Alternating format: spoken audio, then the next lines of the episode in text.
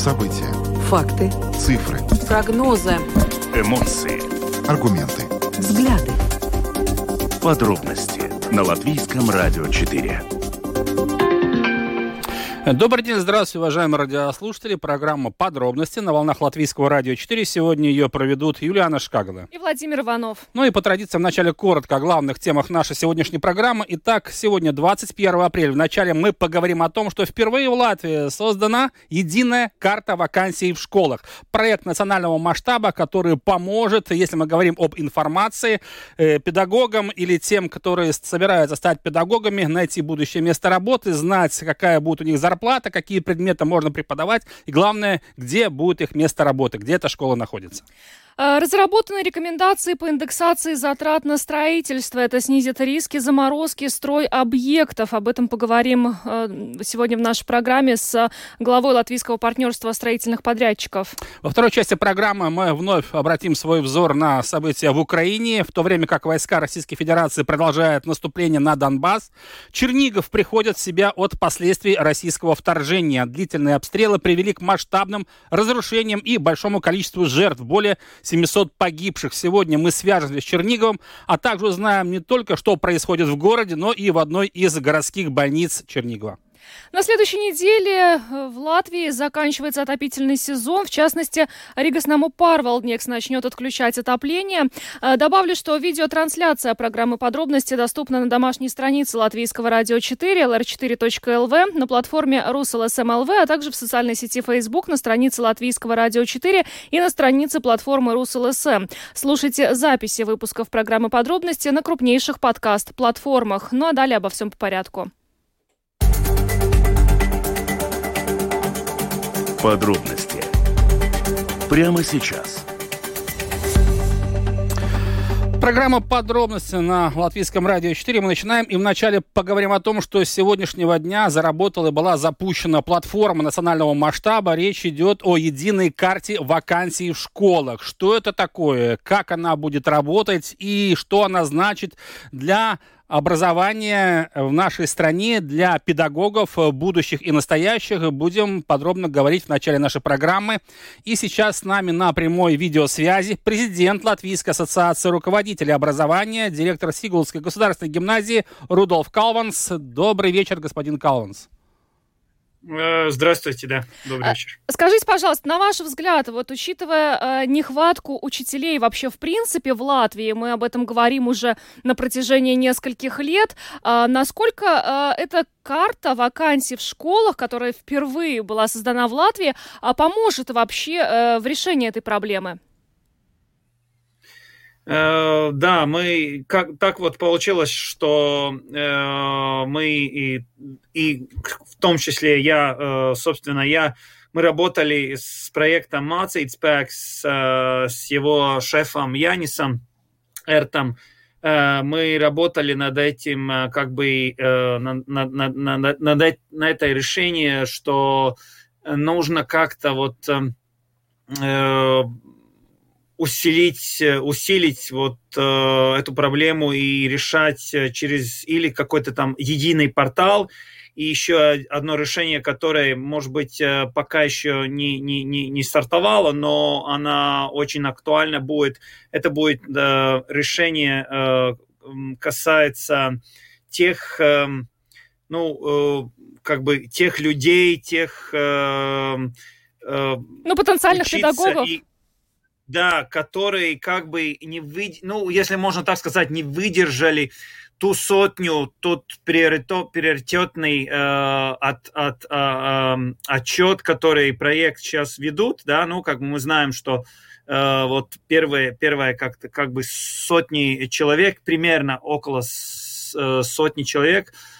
будет те, которые э, будет э, с сентября работать в наших школах, да, по всей Латвии, но имеется и как бы, ну, альтернативные всякие варианты, где мы, директора, могли бы, ну, достать тоже других этих людей, которые хотели Э, в проекте участвовать, но ну, по всяким там причинам, может быть, не попали в эту сотню, да, э, но все-таки, может быть, какие-то переговоры мы можем перевести с ними.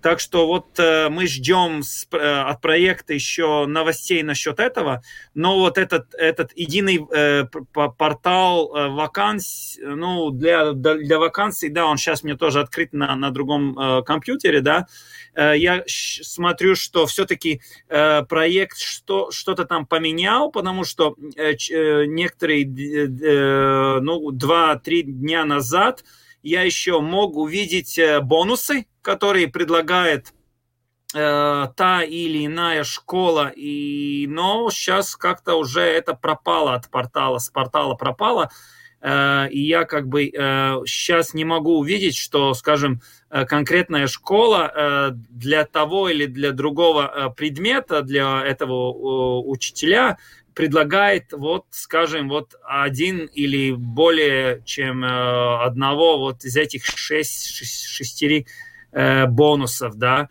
Э, но это может быть такой технический нюанс, но мы, директора, очень, ну, в принципе, очень довольны вот тем, что проект занялся с, с этой проблемой. Я еще могу добавить, что если слушатели, может быть, не знают, что есть такой очень, э, ну, Э, часто использованный э, нами, школами, портал, э, электронный журнал «Э-классы», да, в принципе, ну, не знаю, более, может быть, даже более чем 90% в средних школах и вообще школах, может быть, меньше в проф-школах, но эм, обычных, если так можно сказать, школах мы этот журнал используем. И долгие годы в портале «Э-классы» Э, тоже вот эти вакансии были доступны, они были доступны платно, да, такой, такой нюанс был, это было платное такое дело, но уже где-то с декабря или с ноября, ну, я могу тут ошибиться, они эту функцию убрали, ну, там э, длинная история, почему. И все-таки в этот журнал, в этот, э, в этот портал больше вот тако, такой услуги нету. Так что остались, в принципе, только э, единый рижский портал э, e-школа, LV, да, там, там тоже очень много э, тех, э, тех школ, которые находятся около Риги, ну, вблизи Риги, да, тоже вот э, там свои вакансии э, посылают, но это, в принципе, все. Так что вот э, эта инициатива, которую вы уже огласили, да, она очень кстати. Да, господин Калванс, ну, такие порталы, такие площадки создаются для того, во-первых, чтобы действительно решать какие-то конкретные задачи вот в области образования, например, с одной стороны. С другой стороны, это должно быть очень такой удобный функционал, чтобы в режиме реального времени э, любой педагог, там, будущий или уже состоявшийся, мог увидеть, в какой школе какая вакансия, какие предметы, сколько учеников, какая будет загруженность, сколько учебных часов, какая зарплата и бонус, о которой вы говорили. То есть это все сделано для того, чтобы у человека не занимало вообще много времени в поисках нужной вакансии по всей стране. Да, именно так. Э, могу только с вами э, согласиться, что портал э, такой, ну, красивый, легкий, удобный, сделан технически и, и по дизайну, все классно очень легко, быстро все работает на сервере. И да, ну, даже вот эта карта э, Google, Google услуги э, интегрированные и, как можно сказать, так, интерфейс такой приятный и, и, и удобный. Так что, э, да, спасибо коллегам из, из, из, про, из проекта, и, и что, ну, будем... Глав, главное, главное, чтобы мои коллеги, мы директора и, ну, ну, этот портал, каждый портал, да, всякий, где всякие там интересные e-услуги и так далее, он должен, конечно, быть, э, ну, он должен жить, э, там должно быть какое-то движуха, да, и мы должны, директора должны точно его использовать. Если это будет, если мы э, доверимся порталу, мы доверимся проекту, да, и и вот какие-то, ну, скажем так, э, все эти, э, э, ну, э, все это, вот это, вот, вот эта инициатива, она как бы будет что-то давать нам и взамену, да, я думаю, что через каждый год э, портал будет только как бы процветать и все там будет хорошо. А скажите, а как вам кажется, могут ли э, теоретически этим порталом воспользоваться и э, украинские беженцы, которые сейчас прибыли в Латвию, потому что мы знаем, что и среди них есть учителя. Для них, наверное, тоже было бы удобно, в зависимости от региона, в котором они сейчас проживают в Латвии, посмотреть, где какие вакансии доступны. Э, да, конечно, это, это потенциально возможно. Ну, не знаю, ли это происходит ли сейчас.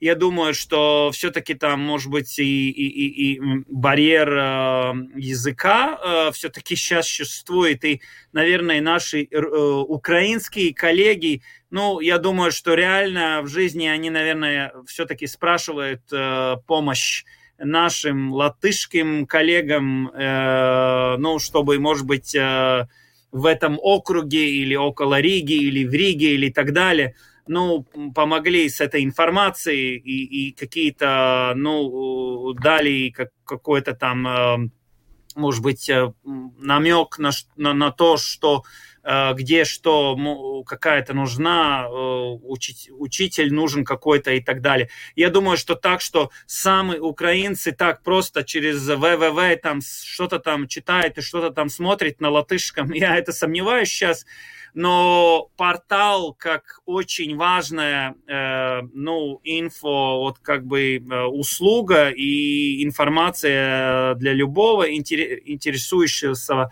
да, думаю, что он, он очень актуален. Единственное, единственное, конечно, никто пока стопроцентно не знает, э, ну, если, ну, э, если в этом портале, э, ну, как бы точно все вакансии, ну, э, и, ну, все, и, все директора там что-то посылают в эту информацию, и Э, ну, нету такой, ну, вы знаете, абсолютной гарантии, что мы имеем, ну, абсолютно стопроцентной, э, ну, все вакансии, которые точно имеются.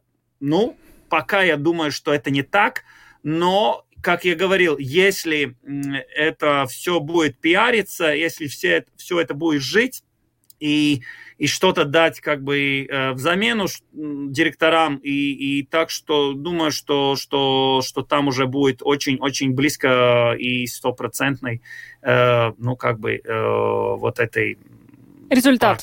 Да, да. да. Ну что ж, большое вам спасибо. Рудольф Скалванс, президент Латвийской ассоциации руководителей образования, директор Сигулской государственной гимназии, был с нами на видеосвязи. Еще раз благодарим вас за интервью. Всего доброго. Да, всего, всего доброго. доброго. Да, благодарим господина Калванса. Ну а сейчас с нами на связи глава профсоюза работников образования и науки Инга Ванага. Э, здравствуйте. Здравствуйте. А, ну, у нас, э, мы с вами, в частности, в этой программе о проблеме, связанной с нехваткой педагогов по всей Латвии, говорили много раз. Но вот сегодня э, запущена эта единая карта вакансий в школах. На ваш взгляд, решает ли она хоть одну из проблем, по которой у нас и существует эта нехватка? А, ну, по крайней мере, этот портал докажет, что есть вакансии, потому что политики и в министерстве, да, политическое руководство и в парламенте есть э, депутаты, к сожалению, которые отрицают, что это проблема, ну, они считают, что это проблема, ну, у Лизбы, да, и у других организаций э, сектора. И мы знаем, что там уже первая информация, э, можно получить, да, но это, ну, я надеюсь, что директора, да, и самоуправление Э, но будут вводить там э, информацию, чтобы более ну, тщательно мы могли ну, получить информацию о реальной да, ну, ситуации, какова. Но то, что добровольно они там могут э, ну, эту информацию, ну, как сказать, или тот, ну, отражать, да? размещать. Да, это, да размещ, размещать, да, это с одной стороны, ну, может, ну, частично показать, какая, какова, ну, проблема, насколько, да.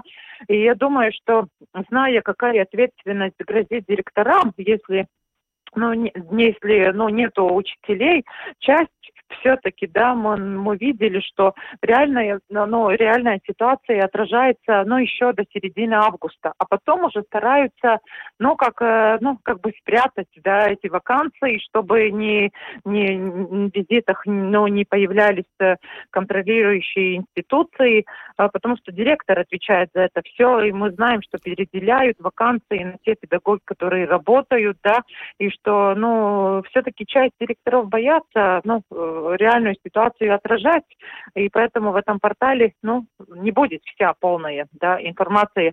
Он покажет температуру, какова температура, но важно, чтобы, ну, анализировали и самоуправление, и министерство эти данные, и чтобы, э, ну, искали методы, как э, решать эту проблему, да. А, а мы знаем, что уже выработан план, как уменьшить, уменьшить вакансии, уже пару месяцев тому обратно, а но реализация даже еще не началась. И я надеюсь, что этот портал не будет таков же, где мы отразим проблему как доказательство, а дальше что будем делать? Будем смотреть, да, как там, насколько много повышается или уменьшаются вакансии. Да, господа Ваннага, вы затронули очень важную тему. С одной стороны, понятное дело, что вот э, по этому порталу э, мы увидим, насколько действительно у нас э, в школах, э, в различных учебных заведениях нехватка кадров, педагогов, преподавателей. Но как бы с одной стороны, ведь понятно, что руководители школ заинтересованы, чтобы у них был полный, укомплектованный штат преподавателей, чтобы не было недостатка в квалифицированных работниках, но, с другой стороны, как вы сказали, с приближением нового учебного года эти данные могут скрываться по одной простой причине, потому что зарплаты учителей, мы знаем, не везде очень высокие, и очень, э, наверное, выгодно все-таки преподавателям э, брать полторы ставки, да, то есть подрабатывать, чтобы обеспечить себе более-менее достойную зарплату. И тогда смысл этого портала вообще теряется. Как вам кажется, не станет ли эта площадка э, таким троянским конем, когда, с одной стороны, мы говорим, что он может решить проблемы, да, в системе образования, но с другой стороны, мы придем к тому, что руководители школ на самом деле не будут очень заинтересованы а, обновлять эту информацию по доступным вакансиям на регулярной основе, а только при этом условии э, и будет э, смысл пользоваться этой площадкой в интернете. Я думаю, что эту платформу не будут все использовать, да, но в связи с этими всеми рисками, но все-таки часть, э, часть самоуправления и часть директоров, э, они будут использовать, потому что вакансий уже настолько много, что мы тоже, у нас тоже в Лызде у нас около 500 директоров, как члены профсоюза, да, и многие из них, из них уже говорят, что им даже уже не страшно те, как сказать, та ответственность, что, ну, вот, ну, что, ну, их же тоже могут, ну, как, ну, их ответственность в законе указано, да, что, но они уже не боятся этого, что они говорят, что все, ну, ну, настолько, да, уже не хватает и не только в маленьких самоуправлениях, но не хватает и в больших самоуправлениях, и около Риги, и в Риге, и там, где уже получают, ну, более-менее, ну, конкурентоспособную зарплату. Так что будет по-разному, но мы действительно были бы рады, если самоуправление и руководители школ максимально старались, э, ну, э, там информацию, да, ну, чтобы там отражалась реальность та реальность, чтобы видели и ученики, и родители, и самоуправление, и политики на разных уровнях, насколько, на, на, в какой ситуации мы на самом деле, да, и как, как, что мы можем требовать, какую доступность и какое качество по образованию, если, ну, если мы знаем, э, сколько вакансий, и если еще, э, ну, мы, если еще ставку сбалансируют, да, потому что это очень большая проблема. По расчетам министерства при одной модели модели, да, которые мы обсуждали в министерстве, около трех тысяч вакансий еще будут, если мы ставку ну, сделаем, как полагает OECD, как говорит, и как ну, многие исследования ну, ну, доказывают, э, ну, сколько э, контактных часов и сколько часы должны быть для остальных обязательств, чтобы можно было пол полноценно реализовать ну, учебный процесс э, согласно с новому стандарту и в детских садиках, и в школах, да, и в профессиональных школах. И, ну, это очень большая проблема. И тогда я говорю, ну, там разные модели обсуждаются, но министерство подвело расчеты по одному моделю, а там до, около трех тысяч вакансий. Ну, тогда этот портал, я надеюсь, что там это все тоже тогда отразится. И чтобы, что мы прекратим говорить, что у нас в Латвии слишком много учителей, что эта риторика вообще пропадет да, из, из, из, из дискуссий. Ну что ж, большое вам спасибо. Инга Ванага, глава профсоюза работников образования и науки, была с нами на прямой связи. Еще раз благодарим вас за комментарий. Спасибо. Спасибо. Э, я вот э, добавлю, что эта карта доступна на портале esiskolota.lv в разделе вакансий. И, кстати, вот здесь наглядно видно, э, можно нажимать на такие красные флажочки. Это те места, где есть эти вакансии, они по всей территории нашей страны. И вот нажимаешь, например, ну, ну вот на любой первый попавшийся, Ропышская средняя школа, значит, и тут сразу указаны бонусы. Это служебная квартира, ментор, э, приоритетное место в муниципальном детском саду и страхование здоровья. Или, например, э, вот Каунснова спамат-скола тоже служебная квартира, бонус э, ментор, приоритетное место в муниципальном детском саду. Ну и так вот по всей Латвии указано, да, где есть вакансии, какие есть бонусы. Да, но здесь, насколько я понимаю, вот этот раздел бонусы очень важен. Это тот раздел, который в состоянии предоставить самоуправление, на территории которого находится учебное заведение. Вообще, если мы говорим об этом проекте, еще до 19 апреля все учебные заведения Латвии должны были предоставить список вакансий уже из расчета на следующий учебный год 2022-2023. Ну, сама по себе идея очень отличная. Главное, как это все заработает. Но здесь очень будет много что зависеть от руководителей школ. Именно они должны э, регулярно поставлять информацию руководителям этого портала, этой площадки, чтобы эта система работала гармонично и действительно в режиме реального времени в любой день э, желающий мог увидеть, э, где есть вакансии, по каким предметам, какая зарплата, ну и какие бонусы. Ну а мы двигаемся дальше, поговорим о ситуации в строительстве. Э, еще вот буквально некоторое время назад э, наш коллега из Латгальской студии Сергей Кузнецов делал материал о том, что из-за роста цен на стройматериалы компании стали чаще обращаться в самоуправление, чтобы изменить суммы расходов в договорах. Муниципалитеты ищут дополнительные деньги, чтобы покрыть разницу в ценах, иначе ты проекты не заморозились. И вот сегодня стало известно, что э, разработаны рекомендации по индексации затрат на строительство. Это должно снизить риски э, заморозки стройобъектов. Да, такие рекомендации у нас выработаны впервые, хотя этот опыт не нов, он применяется в скандинавских странах, в соседней Эстонии. Но что самое важное, прежде всего он э, поможет при заключении новых тендеров тендеров, новых контрактов и новых проектов, потому что уже изначально будет понятно, э, каковы расценки на строительные материалы, какова смета. И это поможет определить приоритеты. Э, конечно, мы все понимаем, что строительство не остановится, но риски будут при этом уменьшены. Более подробно сегодня мы об этом поговорили с главой латвийского партнерства строительных подрядчиков Гинсом Микелсонсом.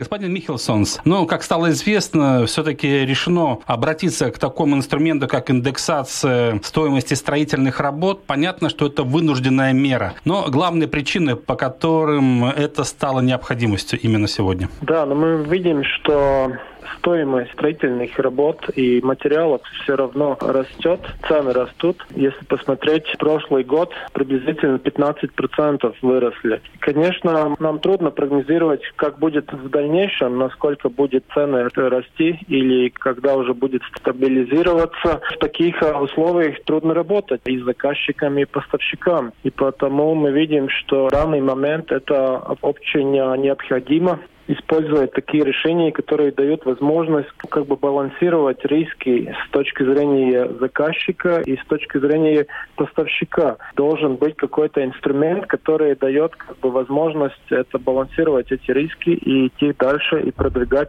строительные проекты. Значит ли это, что такой механизм позволит хотя бы завершить те масштабные строительные проекты, которые уже начаты и которые из-за вот этого скачка цен растянулись по срокам исполнения? Исполнения? Ну, если быть поточнее, механизм индексации больше ориентирован на новые тендера, на новые контракты, на но, новые договоры в будущем. Потому что, ну, это как бы новый механизм, который раньше никогда еще не использовался, и он как бы более фокусирован на будущее. Но если мы говорим вот о новых соглашениях, о новых тендерах, значит ли это, что в связи с тем, что цены на строительные материалы идут вверх, э, вообще таких проектов может стать значительно меньше, нежели было в последние годы? Конечно, сейчас меняются приоритеты. Это, конечно, понятно, что наверняка будут побольше оборонных проектов. Конечно, дороги, инфраструктура. Ну, мы видим, что будет меняться приоритеты. Может быть, да, какие-то проекты, которые могут строиться через 2-3 года, в данный момент могут становиться.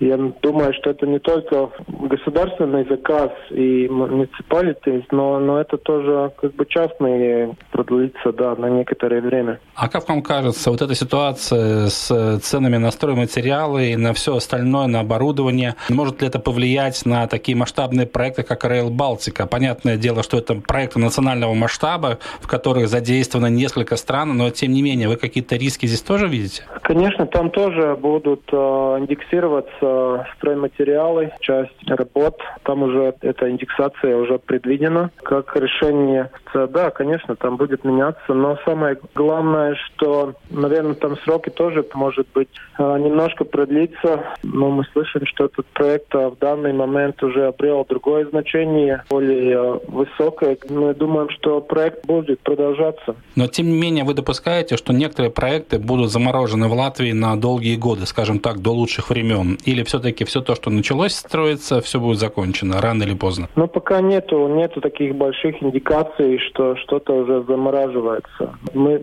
видим другую тенденцию. В данный момент проблемы с металлом, с деревом, с трохимией и, и битуменом мы видим, что ну, в течение 5-6 месяцев это как бы, логические цепочки и поставщики уже нашли другие решения. И мы думаем, что в течение этого лета ну, эта проблема решится. И тогда останется только большой вопрос на начало следующего года, когда должен решиться проблема с, э, с энергией, с газом, с электричеством и все такое. Ну, так что есть надежда, что в течение 6-9 месяцев ситуация должна стабилизироваться. И потом э, мы видим тоже есть определенное передвижение относительно европейских фондов, европейские инвестиционные фонды.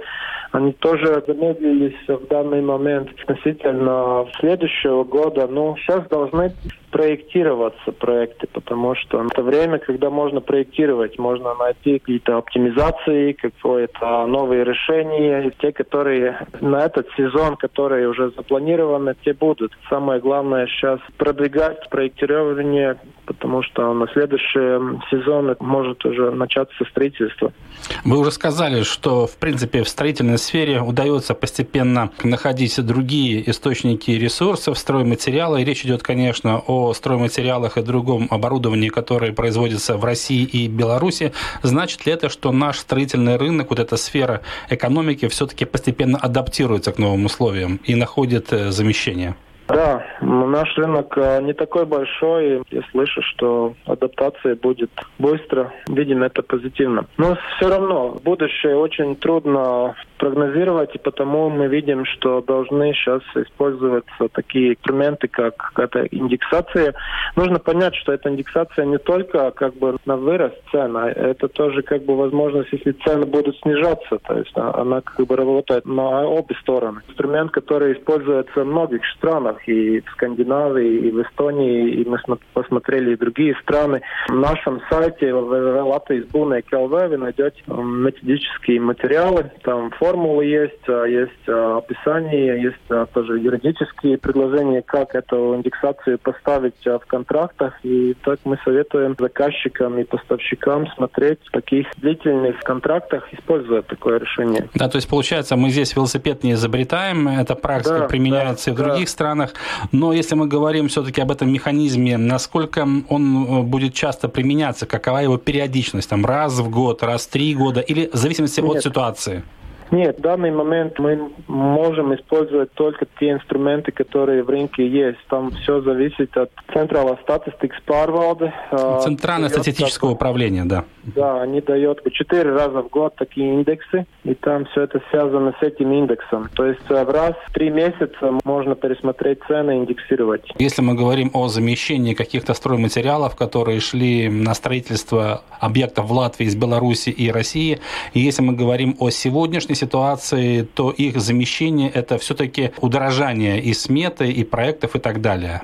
Ну да, да, конечно. Такие цены, которые были перед э, российской агрессией, такие цены не будут долго еще. Но, конечно, самое главное, чтобы снизить, чтобы не было два или три раза дороже. Вся эта ситуация и с ценами на стройматериалы, и на удорожание сметы, и на удорожание проектов, и вот сведение механизма индексации, как это повлияет на латвийский рынок строительных компаний? Есть ли риск, что все-таки здесь произойдут какие-то подвижки, и кому-то станет просто невыгодно заниматься этим? Это решение очень критическое, потому что, ну, если посмотреть всю пандемию, там не было никакой индексации, там тоже была как бы инфляция, тоже была вырост цен, и большинство все это как бы пронесли сами строители, компании и, и сами работники. И это понятно, что сейчас два года прошли почти, как бы сказать, карманы пустые в целом, если смотреть. И потому что в данный момент, ну, если будет продолжаться этот вырост, конечно, но строители будут смотреть, может быть, не брать больше новые контракты и не заключать, потому что там должен быть какой-то баланс в выделении этих рисков. Строить все равно нужно, но мы видим, что тоже на отеплении домов, это экоэнергоэффекты, это нужно отеплять здания, нужно потреблять меньше газ, меньше электричества, это тоже строительство. Строить должны, нужно найти баланс. Но в любом случае, это те меры, такие как индексация стоимости строительных работ, ранее у нас, насколько я понимаю, не применялась. Это такая критическая мера, без которой сегодня невозможно просто. Да, это такая как бы новая, но с другой стороны, в других странах она работает, и в других странах это тоже вопрос относительно приоритетов, что строить, но мы должны как бы начать использовать этот инструмент. И если в данный момент будут начать использовать, то через три или через шесть месяцев мы увидим, как этот инструмент работает в реальности. Это только теории, это как бы материалы на стол выложены, но нужно посмотреть, как это практически будет использоваться, потому что я думаю, что через несколько какое-то время мы должны опять говорить, как это продвигается. Итак, это был э, Гинс Микелсон, глава латвийского партнерства строительных подрядчиков, который в интервью нашей программе более подробно рассказал о разработанных рекомендациях по индексации затрат на строительство. Понятное дело, строительный сектор переживает нелегкие времена, и для того, чтобы сохранить темпы этого самого строительства, нужно принимать конкретные меры, в частности, индексация затрат – одна из таких мер. Ну а мы двигаемся дальше, поговорим о ситуации в Украине. В то время как войска Российской Федерации продолжают наступление в Донбассе, Чернигов приходит в себя от последствий российского вторжения. А, длительные обстрелы привели там к масштабным разрушениям и большому количеству жертв, а, почти тысяча погибших. И стоит отметить, что Чернигов один из городов, который после начала войны а, России против Украины особенно пострадал от обстрелов и бомбардировок. Сейчас более подробно подробно мы э, постараемся выяснить, что сегодня происходит э, в Чернигове, какова ситуация в этом городе Украины. И с нами на прямой телефонной связи находится медицинский директор Черниговской городской больницы номер 3 Наталья Бабкина. Добрый вечер, Наталья. Добрый вечер, мы с Украины. Да. Очень приятно, да. Наталья, скажите, пожалуйста, в то время, когда э, российская армия продолжала обстреливать Чернигов, в каких условиях приходилось работать медикам э, вашего города? Что пришлось пережить? Э, Черниговская область и город Чернигов один из регионов, которые взяли на себя наиболее первый удар. В период 24 февраля и по 2 апреля город пребывал под постоянным артобстрелом, ракетными ударами и зазнал действительно колоссальных э, повреждений. Со слов нашего мэра, это где-то около 70% инфраструктуры уничтожено. Причем э, пострадали не только военная, но и цивильная инфраструктура, а также очень много мирных жителей. Наша больница, как и большинство черниговских больниц, медики работали круглосуточно, а, потому что добираться было очень тяжело, транспорт не работал, не было ни света, не было ни воды, не было у нас тепла, а, домой невозможно было доехать, были постоянно артобстрелы, постоянные ракетные удары, постоянно мы слышали гул этих воздушных сирен, и поэтому мы приняли решение, все наши медицинские работники, их семьи, дети и жители окружающего нас района, они находились в нашем бомбоубежище, то есть мы жили и работали круглосуточно на работе. Хотелось бы сказать, что было очень тяжело. Тяжело, потому что действительно это были адские условия, когда нету света, нету тепла, нету воды. Эти очереди, благодаря нашим волонтерам, нам подвозили воду. Они попадали сами под э, удары. Было очень тяжело, когда у нас разрушен был мост. То есть город был полностью заблокирован. Э, генераторы, которые у нас был, у нас был маломощный генератор, поэтому он был рассчитан на операционную, был рассчитан на реанимационное отделение. Поэтому готовить пищу приходилось нам для пациента, для э, своих, для своих сотрудников на кострах. Даже такое элементарное, как туалеты, мы были вынуждены размещать на территории больницы, на улице. Угу. Но, слава богу, Э, мы выдержали, мы вынесли, мы в строю. Наталья, да, это все тяжело слышать, да, тем более мы видели тоже кадры из различных городов Украины, в каких условиях приходилось работать медикам и в подвальных помещениях, как вы сказали, без света и тепла. Ну вот, в частности, наши врачи из Латвии, которые сейчас в том числе помогают в Киеве своим коллегам, говорили, что здесь у нас никогда не сталкивались с такими тяжелыми травмами и ранениями. А какие к вам поступали и поступают до сих пор пациенты? Вы можете рассказать? Больше всего это были все-таки пациенты с минно-взрывными травмами и осколочными ранениями. Вот для примера, вот только 17 марта э, после обстрела мирных людей, которые просто стояли за водой. И только в нашу больницу было доставлено 17 человек. Среди них были и дети. Мы тогда провели две ампутации конечности. Э, очень много поступало э, именно осколочных ранений. Фактически постоянно в больнице, хотя наша больница была распределена как для оказания гражданскому населению, но поступали и военные э, тоже. И помимо этого поступали также пациенты и с инсультами, и с гипертоническими кризами, и желудочно-кишечными кровотечениями, с перфорациями. То есть наша больница, она больше была для пациентов гражданского населения, но и принимали, конечно, и военных. Но всегда ли можно было помочь, учитывая, что, как вы уже сказали, и воды не было, и электрогенераторы были достаточно слабые? Да, всем пациентам, которые обратились в нашу больницу, мы всем оказали э, помощь. То есть, а если говорить о таких вещах, которые необходимы каждый день, это, например, медикаменты, да, понятное дело, что люди, их не заменишь, а вот как у вас было с медикаментами, э, с другим материалом, э, Оборудование. да, без которого невозможно представить оказание медицинской помощи, вы говорили про операции, в частности. Катастрофически было недостаточно, в первую очередь, это аппаратов наружной фиксации, аппаратов вакуумной экстракции, шин и сильных обезболивающих. Если говорить именно за нашу больницу, то 13 числа, 13 э, марта, у нас было прямое попадание в больницу и было полностью уничтожено наше рентгенологическое отделение. Поскольку мы надавали э, помощь э, пациентам с инсультом, проводили тромболитическую терапию, нейрохирургические вмешательства высокотехнологические, у нас был полностью разрушен компьютерный томограф, который не подлежит восстановлению, и уничтожена рентгенологическая аппаратура.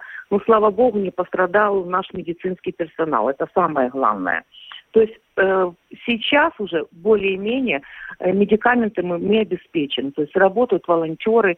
Сейчас начинает поступать нам гуманитарная помощь со всех стран мира, за что огромная благодарность. И я хочу сказать такой факт, э, такой факт что 24 февраля в 4 утра, когда начались первые обстрелы, первые ракеты, мой муж, как военный хирург, уже в 5 утра делал операцию, и первым, кто нам позвонил в нашу больницу, это был латвиец Ива Истенос, это Саласгрива, который первый предложил нам руку помощи. Он первый сказал, что вам нужно, мы готовы вам помочь, мы готовы вам оказать нашу помощь. Мы болеем за вас. Это было настолько приятно. Наша вся больница следила за Ива, следила за э, теми сообщениями, которые он нам присылал в месседж. Э, мы благодаря латвийцам, благодаря жителям Ламбаджи э, и э, порт Саласгрив оказал нам помощь, получили сразу же генератор, медикаменты, спальные мешки, продукты питания. То есть мы постоянно чувствовали помощь латвийцев всегда возле нас. За что вам огромное спасибо. Наталья, чем-то еще жители нашей страны могут вам помочь? То есть какие, как, какое нужно оборудование, э, медикаменты или что-то другое, что сейчас возможно отправить в Украину, не только в Чернигов, может быть, и в другие медучреждения? Ну, как я уже говорила, мы столкнулись, во-первых, с огромной проблемой транспорта. Фактически в первые дни была разрушена диспетчерская скорой помощи. То есть не поступали вызова на 103, это наша скорая помощь. И пациенты фактически добирались благодаря волонтерам, либо же привозили их родственники. Э, то есть э, одной из помощи нам, конечно, нужен реанимобиль, либо же машины какие-то э, высоко, высокой проходимости для того, чтобы могли выехать на дом, для того, чтобы скорее врач достался к пациенту, и либо же транспортировать пациента на дом. Ну, поскольку было разрушено рентгенологическое отделение, то есть у нас сейчас проблема в компьютерном томографе. Мы открыли сейчас и валютный счет, и в гривнах счет – то есть я оставлю вам свои координаты, то есть валютный счет. Если будет возможность, то мы будем очень рады за каждую помощь, за каждую, потому что нам нужно восстанавливать больницу, э, очень много разрушений. Э, мы неоднократно, наша больница обстреливалась, разрушены окна, разрушены двери, разрушены, как я говорила, у нас первый этаж с рентгенологическим э, отделением. Поэтому, если у кого-то будет возможность, будем рады любой помощи. Услышали мы вас и наши радиослушатели, надеемся, в том числе. Наталья, в завершении нашего разговора, если можно коротко, сейчас, понятное дело, Чернигов приходит в себя от последствий российского вторжения, но какова ситуация в городе как раз вот сегодня, сейчас, а также в медицинских учреждениях Чернигова? Э, потихонечку начинают налаживаться. В город уже э, э, возвращаются наши жители. У нас сейчас объявлен неделя благоустройства города. Потому что Чернигов это был второй город в Украине, он же был современный, европейский. И действительно хочется его видеть таким же, даже еще лучше. Поэтому все жители города, каждый на своем месте, начинает активно работать, начинает делать какой-то маленький вклад в развитие Чернигова. Сейчас уже идет восстановление электроэнергии, практически уже она восстановлена. Идет уже подача воды. Есть у нас уже и в больнице тоже свет, вода есть уже есть тепло, уже более активно поступают пациенты, работают скорые помощи, то есть возвращаемся, ну, хотя бы на минимальный уровень э, оказания и помощи, и возвращаем город тоже к прежней жизни. Хочется очень верить, чтобы это было поскорее, ну, как сказал наш мэр, это надо 2-3 года для того, чтобы хотя бы немножечко восстановить город. Потому что инфраструктура разрушена очень сильно. Ну что ж, Наталья, мы тоже надеемся, что не только Чернигов, но и другие города Украины будут восстановлены. Но, во-первых, э, хотелось бы, чтобы поскорее закончился этот ужас, который сейчас э, переживают украинцы. Э, спасибо вам большое за интервью, за то, что вышли с нами на связь. Наталья Бабкина, медицинский директор Черниговской городской больницы номер 3, была с нами на связи. Еще раз благодарим вас и держитесь, пожалуйста. Слава Украине! Спасибо. Но э, это была Наталья из Чернигова, да, ситуация в медучреждениях. Ну а мы двигаемся дальше. Да, поговорим о том, что муниципальное предприятие Рига Снаму Парвалднекс э, планирует закрыть отопительный сезон уже на следующей неделе. Отключение отопления планируется начинать уже с 26 апреля. Сейчас более подробно об этом мы будем говорить с представителем предприятия Рига Снаму Парвалднекс Крисом Лейшконсом. Крис, добрый вечер. Добрый вечер. А, Крис, ну, э, нынешний отопительный сезон был достаточно сложным в том плане, что выросли цены. А, в связи с этим сначала хотелось бы спросить, а, ну, э, может быть, без точных данных, если они еще не обобщены, вообще э, стало ли больше должников э, по результатам вот этого отопительного сезона? Ну, насчет точных цифр мы на данный момент говорить еще не можем, потому что отопительный сезон продолжается. Но если смотреть по тенденциям и по периодам, то нет, то, э, в этом году не увеличилось, не увеличился объем э, тех э, клиентов, которые не смогли вовремя заплатить за услугу. Так что, в принципе, если говорить насчет э, именно клиентов, число клиентов, то нет, не, мы не видим увеличения. А сколько это будет э, в цифрах, потому что, как вы уже говорили, отопление стало дороже, мы с этого уже подведем итоги после окончания отопительного сезона. Но если говорить вообще о деятельности муниципального предприятия Рига Снаму Парвалднекс, мы знаем, что отопительный сезон начинался еще в середине сентября прошлого года. Какие главные проблемы вам пришлось решать по ходу этого отопительного сезона? Был он чем-то необычен или отличался от предыдущих сезонов? Опять-таки я спрашиваю в контексте того, что у нас, к сожалению, цены на энергоресурсы идут вверх, и пока что мы видим, что тенденция не самая радужная. А, в принципе, если смотреть по самому отопительному сезону, с технической точки зрения нет, а, она была а, обычная, нормальная. Да, был более холодный декабрь, чем обычно. Именно конец года он был более холодным, более снежным.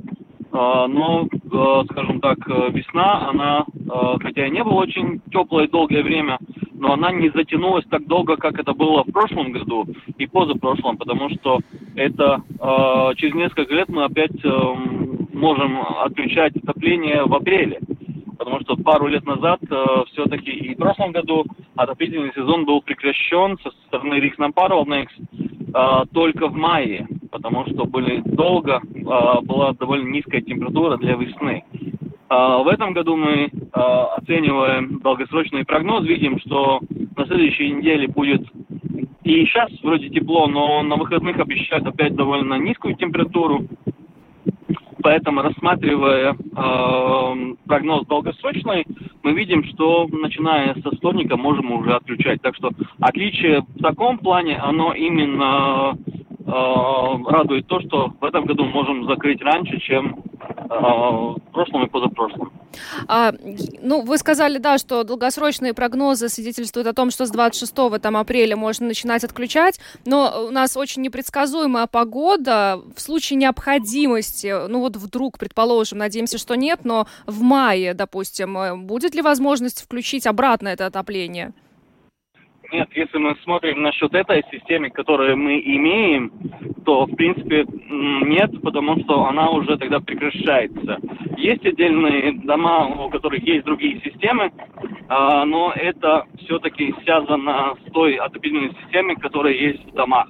В нормальном в нормальном, э, скажем так, плане было бы, что отопление не отключается вообще, но оно регулируется в квартирах но, к сожалению, те системы, которые в основном в наших домах, они эту, это не позволяет так эластично делать. Да, но... Так что мы прекращаем э, отопительный сезон э, на следующей неделе, и нет, э, подключения назад не планируется в ближайшее время. Да, согласно информации, которая доступна на сайте РНП, то есть вся эта процедура по отключению отопления, она пройдет всего лишь три дня, то есть все будет сделано до 28 апреля, и после этого срока уже э, тепла в домах не будет, и будем надеяться, что погода нас не будет э, неприятно удивлять. Да, так оно и есть. И э, в течение трех дней мы планируем отключить отопление в наших домах. Ну что ж, большое вам спасибо. Крис Лейшколнс, представитель предприятия Ригас Нам Парвалнекс, был с нами на прямой связи. Еще раз э, благодарим за интервью и хорошего вечера вам. Вам также. Счастливо. Да, надеемся, что после отключения 26 апреля у нас э, тут морозы к нам не вернутся по ночам, и все-таки э, не замерзнем э, в квартирах. Да, но в любом случае уже, когда наши жители и Риги, в частности, клиенты РНП будут получать счета за коммунальные услуги за май месяц, они явно будут отличаться в лучшую сторону, в сторону уменьшения от счетов за апрель, потому что уже одной позиции будет меньше. Да, ну не только РНП, потому что, вероятно, по всей Латвии э, заканчивается отопительный сезон. Э, некоторые дома уже э, сами отправляют заявление своим управляющим компаниям о том, что необходимо отключить отопление, потому что погода позволяет. Ну, э, в любом случае, это хорошая новость, потому что действительно платить будем меньше. Да, с 26 по 28 апреля будет проходить вся эта процедура. В течение трех дней отопление, если вы являетесь клиентом РНП, будет отключено. Впрочем, как мы уже сказали, и клиенты других компаний тоже, скорее всего, будут отключены от э, тепла. Ну а мы на этом завершаем программу подробности. С вами были Владимир Иванов, Юлиана Шкагала, звукооператор Яна Дреймана, видеооператор Роман Жуков. Всем хорошего вечера и до завтра. Всего доброго. Пока.